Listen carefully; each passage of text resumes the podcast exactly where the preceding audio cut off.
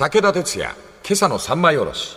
おはようございます。武田哲也です。おはようございます。水谷香奈です。できるとできないの間の人というタイトルでありますね。樋口直美さん、小文社。この方の本を取り上げております。彼女自身はレビー小体型認知症という、幻覚が見えたり、幻聴がしたりという、そういう脳の病を抱えておられるんですけども、はいその自分の病と付き合いながら、病の中にも才能と呼べるようなものもあるのではないだろうかっていう、冷たい水の中に砂金を見つけるようなはい。一冊で、えーございました。はい。そしておっしゃっているのが、えーこうあるべきとか正しいということはこういうことだとか自己責任だとかいろんなことあるが命にとって一番大事なことはみっともなくてもいい。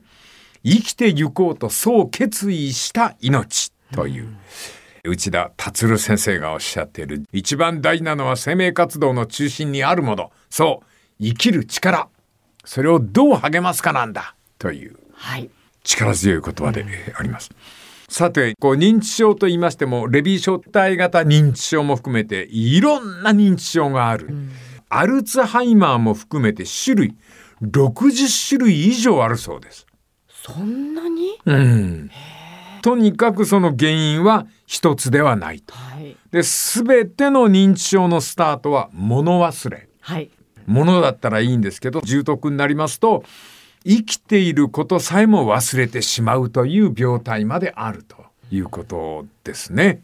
このすごいことに老いても若くてもなる人がいるというはい。この著者の樋口さんなんかもそうです若いうちにレビ小体型認知症って言われてるんですよね。現代と昔を比較してみましょうね。1960年代100歳以上の方は全国で153人でした。ほ戦争終わって15年ぐらい、はい昭和の真っ盛りの頃ですな。そりゃやっぱ長寿長寿ってもてはやされたもんでありますよ。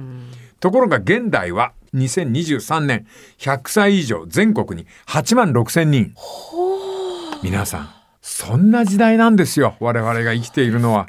もう長寿というのは奇跡でも何でもなくなったという。1960年代さっき言った全国で100人以上が153人だったというあの時代の平均寿命は66歳です。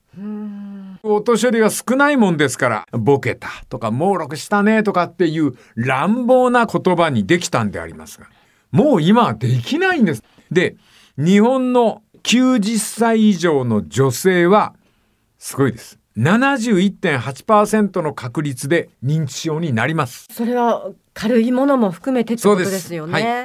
で、認知症の最大の困ったところは、人間関係なんですよ。とどのつまりは。はい。人に対して反応できなくなる。で、認知症において重大なのは何かというと、居場所があるかどうか。ほ昔は居場所がいっぱいあった。うん。認知症になっても。居場所。居場所がある。もう家の中にいりゃよかった。はい。ボケとか猛録したとかって言いますが、そのことは病気ではなかった。その一例として、昔なんかばあさんとかじいさんがボケたことを言うと、転生語使い始めたっていう。え、天聖人語？うん。の転生。はい。天の声を使い天始めた。の声を？うんはい。つまりじいちゃんとかばあちゃんはもうだんだん死ぬのがもう迫ってきたんで、天での会話を現世に持ち込むようになったという。あ、そんな言い方をしてました。転生語転生語って言って。だからそれ不吉なことじゃないんですよ。うんちっとも。はい。その前向きですね。うん、猛録とかボケっていうのは、はいもう当然だという受け取り方があったわけでありますな。ところが最近はやっぱり人間関係、対人関係において、症状の一つなのが、物がなくなると取られたってはい。起こるんですね。はい。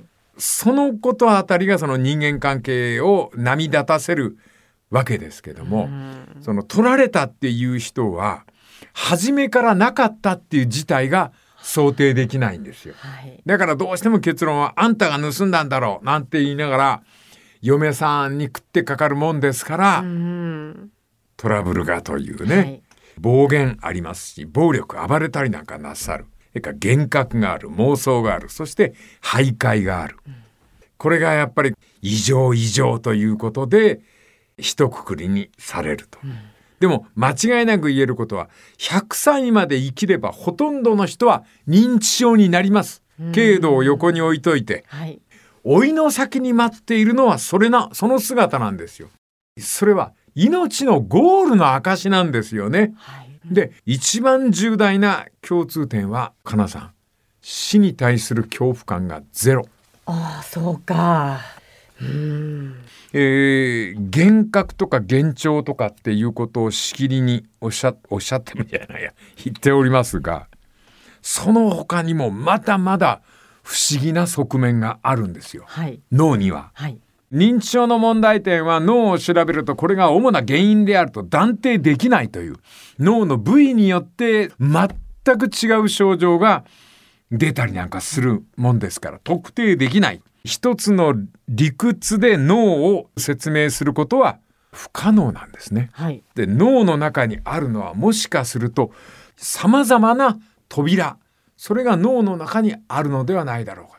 でその中の一つに宮沢賢治のイーハトーブに通じるようなそれから芥川龍之介のように架空世界と現実世界を比べるというようなカッパの世界に招いたりといういずれも脳の扉あどの扉にたどり着くかで不思議の世界というのが変わっていくという。はい。えーまあ、失礼な言い方ながら病の人の文章というのは誠に興味深いもんでありますな。というわけでございます。この続きまた明日のまな板の上で。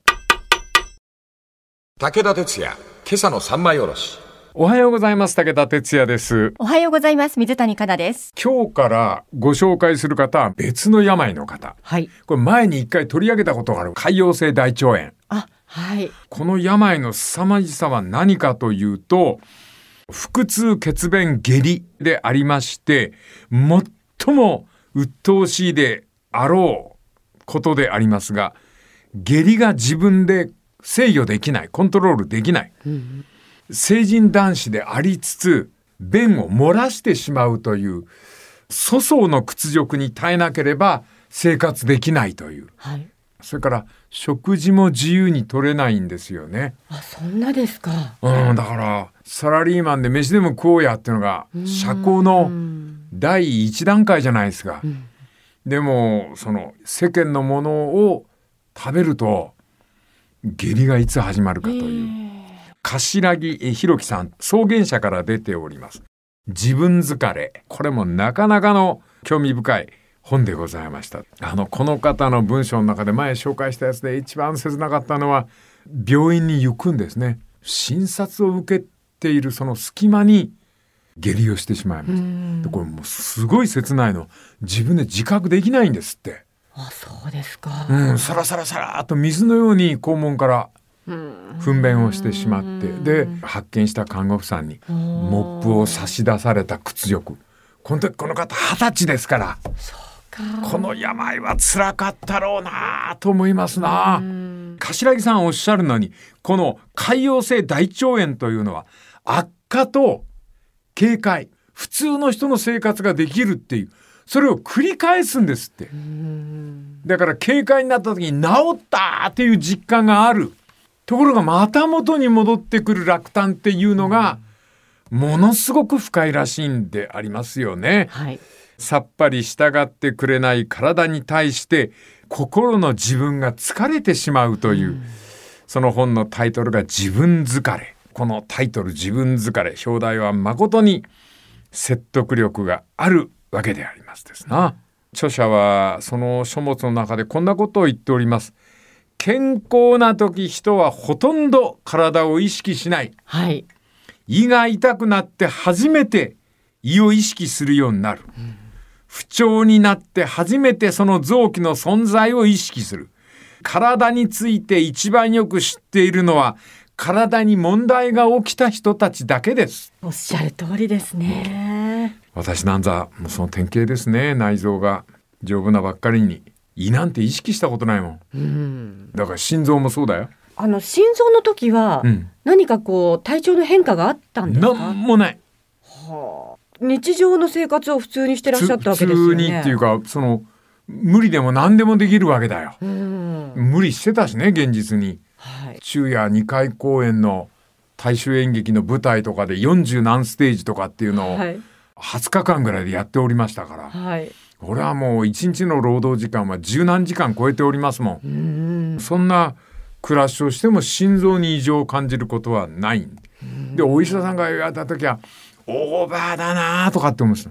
で、ちょっと鼻風邪をひいたんですよ。はい。それが風邪なのかインフルエンザなのかで、インフルエンザはドラマやってる最中だったって言うんで、スタッフの一人がインフルエンザじゃないっていう証明だけ欲しいんですよって言って、ロケ地の先の市民病院に私を、嫌がる私を引っ張ってったんですよ。はい。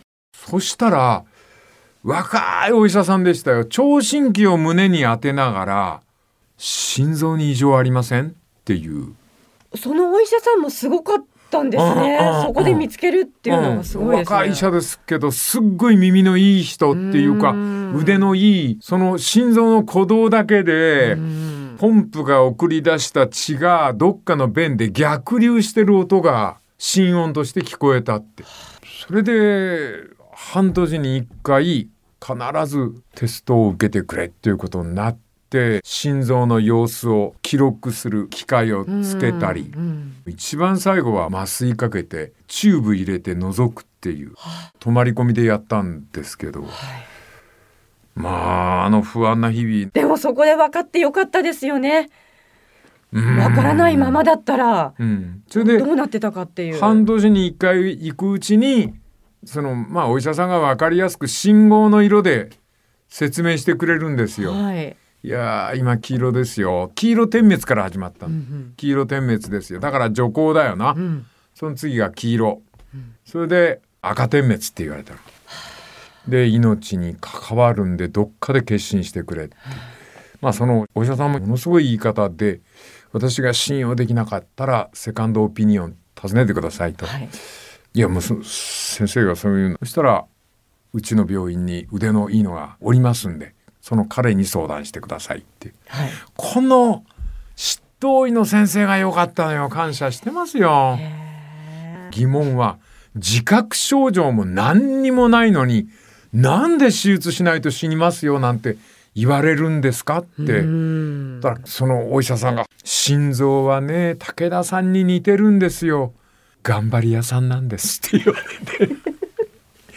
弱音を吐かないんです吐いてくれるといいんですけどねって言われた時にいいかこの人についていこうと思ってはい。それでまあ手術を受ける決心をというね、はい十数年前の出来事でございますが本当に健康な時に臓器なんか一切気にしない、この方の言う通りでございますがこの頭木さんの潰瘍性大腸炎による気づきをご紹介していこうと思います。武田鉄矢、今朝の三枚おろし。おはようございます。武田哲也です。おはようございます。水谷香奈です。病の方のおご本なんであります。頭木えー弘樹さん。自分疲れ。この方は潰瘍性大腸炎。人というものを理解するために人は人を身と心に分けた。著者はそう言っております。その二つの重なりを私と呼ぶことにした。ところが心を頭脳として体との関係を考えても奇怪なことが起こるそれがもうこの番組でよく取り上げておりますが原子。例えば事故や戦争なんかで片手をなくした人がいる。亡くなった腕の指先がかゆいとか痛むとか、そういう原子という、まあこれ心理の病なんでしょうね。はい。そういう原子みたいな錯覚の病があるんですが、著者は面白い体験、うんごめんなさいね。面白い体験と言ってはなんですか、興味深い体験をこの本の中であの紹介して、えーあります。この原子というのは腕とか足ばっかりじゃないんだと。内臓にもあるんだって。はい。これ体験してるんですね。この著著者が。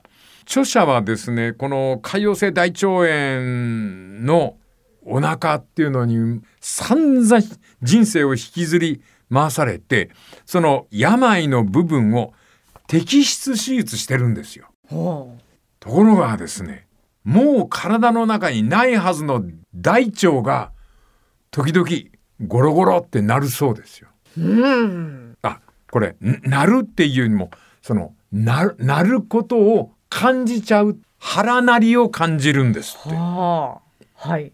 それから、誠にお気の毒に病で肛門をなくした女性がいる。だから、人工肛門っていう、その手術を受けた。はい。ところが、困ったことに、その肛門がしくしくと痛むんですって。人工物なのに。そうか。うん。こういう、その原子の痛みっていうのが、内臓でも起こりうるっていう。はい。ものすごく乱暴に言えば、心と体は一致していないぞ。心と体がずれてる。それが私という事実なんだっていう。はい。だけど、心にとって体はなければ困るし、体がないと心の不快っていう感情も湧き起こらない。うん。どんな風に考えればいいんでしょうかね。はい。考えてみればかな。心臓、肝臓、腎臓、呼び名があるように、心もまた呼び方が変わるよね。呼び方。うん。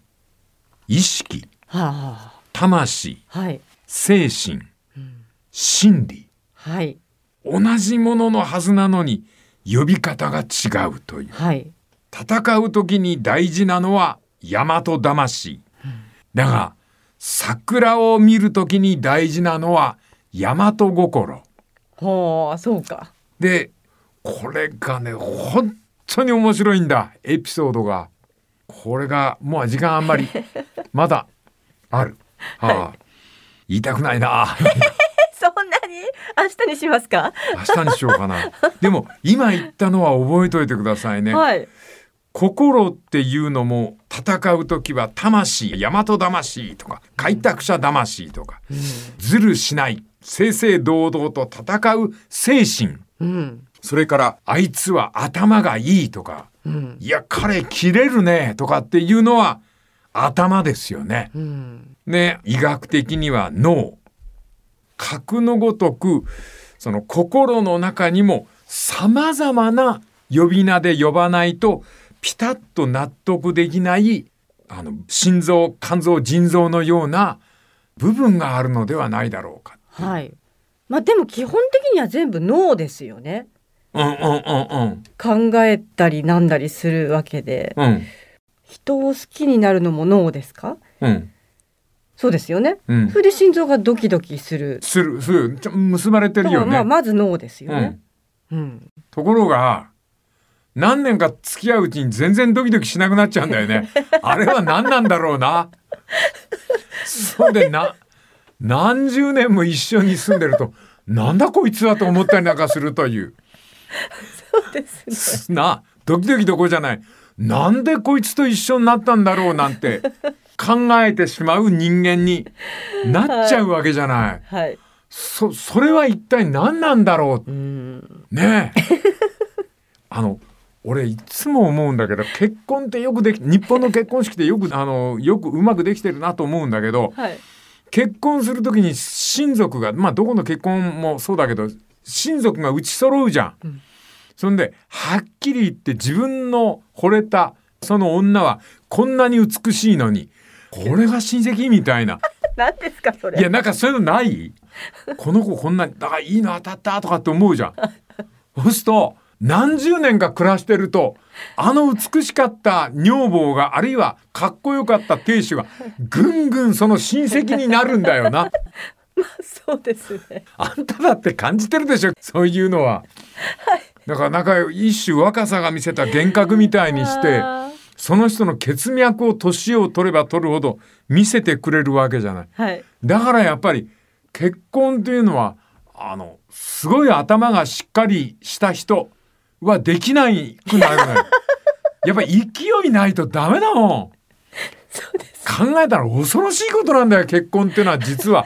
幻なのかもしれないですね。そうそうそうそう。あのやっぱ誤解し相手を誤解しないと、はい。この子は永遠にこの顔のまんまだとかって思わないとはい。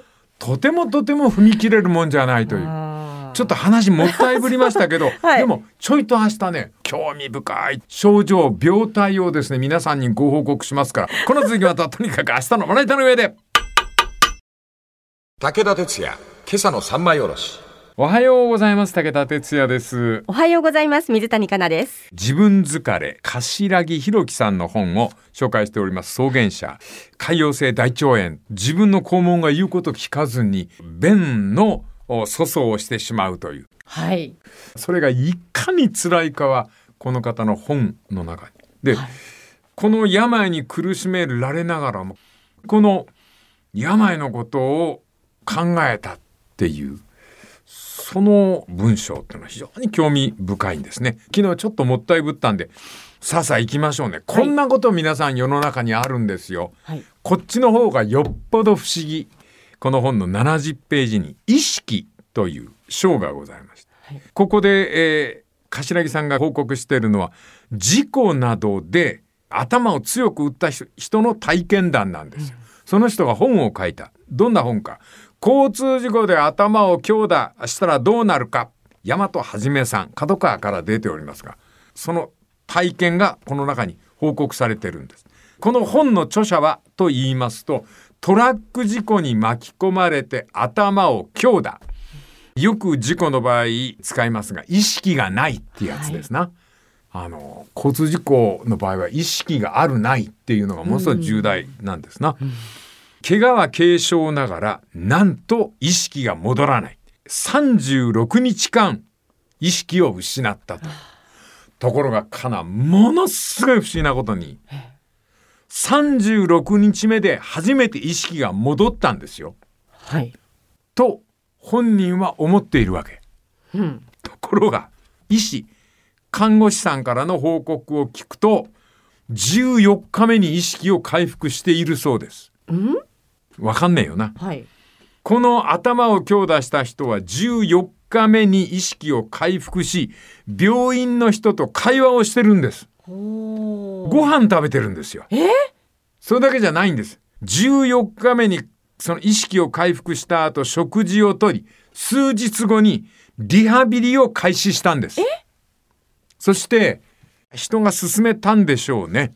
ピアノを弾いて、で、囲碁、たしなむ人らしくて、囲碁を友人と打ったりなんかしてるんです。ところが、はい。36日目に朝目を覚ました私は、あ、意識が戻った。うん。あ、起きましたかって言われたら、いやーご迷惑かけました。今日は何日ですか？何月何日？え？私36日間も意識をなくしてたんですか？つったら、主治医と看護師さんびっくり。いえいえいえいえ。あなた14日目に目覚ましたじゃない。あなたリハビリやってますよ。え？それ私じゃありませんって言い出した。まあそうでしょうね。覚えてないんですもんね。覚えてないわけだから。で、私は私を動かしているっていうのは、この人にとっては事実ではない。つまり人間は意識イコール私と言うんだけども、うん。彼の中の違う部分が先に目を覚まして、生命活動を開始し、趣味や娯楽に遊び、リハビリも開始してるんだけど、36日目に目覚めた今までを思い出させる私が目を覚ました時その14日目に目を覚ました私がいないんだどこにもへえ。そんなことあるんだ。あるんだよこれはですねその重大なことなんで警戒して言葉を使わなければならないんですがまずは不思議な出来事でいいでしょうしかしこう考えたらどうでしょう脳という器官に私が存在するのではなくて脳の一部に私がいる。ほ意識イコール私ではない。私の中にいるのは一人ではない。う。うん。えー解剖学者この三枚おろしでも取り上げましたが三木茂雄さんという人間の生命進化を研究したっていう学者さんがいらっしゃいます。この方は人間の顔は魚類の時のエラこれが表情筋になったって。はい。魚を調理する時腹綿を取り出すよな。はい。腹綿はあれだよね。まあ内臓。ね、ほんで刺身にするのはというと体壁。体の外側ですよね。はい。これと同じように生き物には内と外があるのではないかって。これは三木茂雄さんという方がおっしゃってるんです。ええ内臓系の中心は心臓体液系の中心は頭でだから死についても脳死という死に方と心臓死っていう死に方があるっていうはい。だからこの頭を強く打った方の出来事というのは先に内臓系が目を覚ました。あ、そういうことか。うん、そそれでいいよね最初に内臓系が目を覚ましてその次に筋肉系が目を覚まして全部の記憶をこれねあのまた話が出てきますが合気道ってそういうことを教えてくれるんですよ。あなたはそんな風に動きなさい。そしたら体はこう動きますから。うん。つまりあなたがそう動けば体はそこからこう動くっていう。うん。この辺がね武道とよーく似てるんですね、はいちょっとあの合気道と混じってしまいましたが言いたかったことはそういうことでございますこの続きまた明日のまな板の上で武田鉄矢、今朝の三枚おろし。おはようございます武田哲也ですおはようございます。水谷香奈です。えー三木茂雄さんという解剖学者で生命進化を研究なはった方ですがもうお亡くなりになっておりますけどこの方がおっしゃった名言をこの海洋性大腸炎の頭木弘樹さんが紹介しておられます。切れる頭というのがあるが切れる心とは言わない。また温かい心はあっても温かい頭とは言わない。うんうんうん。つまり前者の頭というのは判断とか行為といった世界に君臨するのに対して後者の心は関心とか共鳴とか心情の世界を形成する。はい。一言で言えば頭は考えるものそして心は感じるものということです。うん。頭に住む私と内臓に住む私とは違うようである。はい。どうも私の中には皆さん様々な私が住んでいると思いましょうよ。はい。切れる頭というが切れる心とは言わない。温かい心はあるが温かい頭はない。そうですね。これは人間どっかで気づいてるんでしょうね。いろんな側面があるぞっていう。で、こんなことがかなさんあったそうです。100歳の老婆が夜中に徘徊。徘徊が収まらない。さーて困った夜勤の22歳の職員が真夜中にその老婆を見つけた。しっかりと抱きしめたら、おばあちゃん何を勘違いしたか、22歳の職員に、お母さんって呼びかけたという。もう職員も勘のいい人なんでしょ。はいはい、どうしたの？ってなだめると、お母さん、入れ歯がないのって囁いたっていう。このことが教えてくれることは何か。100歳の女性の心の中に5、6歳の頃の自分がいるということ。5、6歳の私と100歳の私が同居しているという事実です。高齢者の私たちの体の中には年齢と同じ分だけの私が住んでいるのでありまして今だけが私ではない、著者はそう言います。考えさせられる文章であります。頭木さんは食事や排便の苦痛を本の中で訴えております。この病と共に生きねばならない苦痛を報告し自分に疲れるんですが正直にそれを告白する。そうするとあの少し自分が元気になるような。で私も武田鉄矢も加齢の途上にございまして時々年を取っていく自分を暗く振り返ることがある加齢とともに暗くなる部分ありますねでもねと頭木さんがおっしゃっている私たちは年齢を積み上げることによって年齢の分だけ心を豊かにしてるから腹くくりましょうやと。はい。で著者は終わりにこんなことを言います。豊橋技術科学大学の岡田道夫さんという教授がいらっしゃいましてこの方面白い研究をしてい。る、この方の研究は何か。弱いロボットを作る。面白そう。どういうことですか？よたよたとして何事もうまくできないロボットがいる。うん。彼がいると見ている人は放っておけない、んその意味で強いロボットを作るより弱いロボットを作った方が世界全体が優しくなるっていう面白い。うんすぐ転んでしまうとか、何かがうまくできない。そのロボットを見ると人間って体が動くんだって。うん。だから、ある意味でこれリハビリも使えるんだ。おお、そうか。よたよた歩いているロボットを先にやらしといて、足のリハビリやってる老人を歩かせると、そのよたよたロボットを支え始めるというような。はい。で、この頭木さんの名文だなと思うんですが、弱いロボットを理想にしようかな。そういう意味で私は弱い本の書き手でありたいっていう。ほ弱い本の書き手の方がたくさんの人々を励ますんではないだろうかっていう、この頭木さんの言葉を受けると私どもが加齢とともに体が弱くなってよたよたの弱いロボットになってゆくのはそのよたよたの中に希望を見つけなさいという摂理があるのではないだろうかっていう。まだ時間ありますか？えっ、とですね、1ヶ月ぐらい前に会社に呼ばれて、名古屋、名古屋の、う。はい。あそこ松坂屋ってあるでしょえっと、デパートのですか？そうです、そうです。あれ、あの、どんな歴史がある会社だとか知らないよな。はい。あそこまでは知らないです。信長の家来よ。伊藤蘭丸っていう人がいて、あ,、はいはい。の、信長って、自分が可愛がってるお子少の少年たちに全部同じ名前つけた。それが蘭丸。あ、そういうことなんだ。うん、だから森蘭丸、伊藤蘭丸、早川蘭丸。みんな同じなんだ。同じ名前でね三人蘭丸なのよはい。ところがですね本能寺の変があってはい。森蘭丸は殿のために戦って死んじゃう、でその伊藤蘭丸君はその場にいなかったか早川蘭丸君と一緒に逃げたか。それで逃げた先が三重の松坂だったのうん。そこでこの蘭丸君辞めちゃったんだ侍をはい。それで呉服屋始めたんですよはい。それで名古屋に本店出すあ、名古屋に本店。うんはい。それで名前を松坂屋にしたんですよ。へえ。あ、それだけでおしまいか、お前。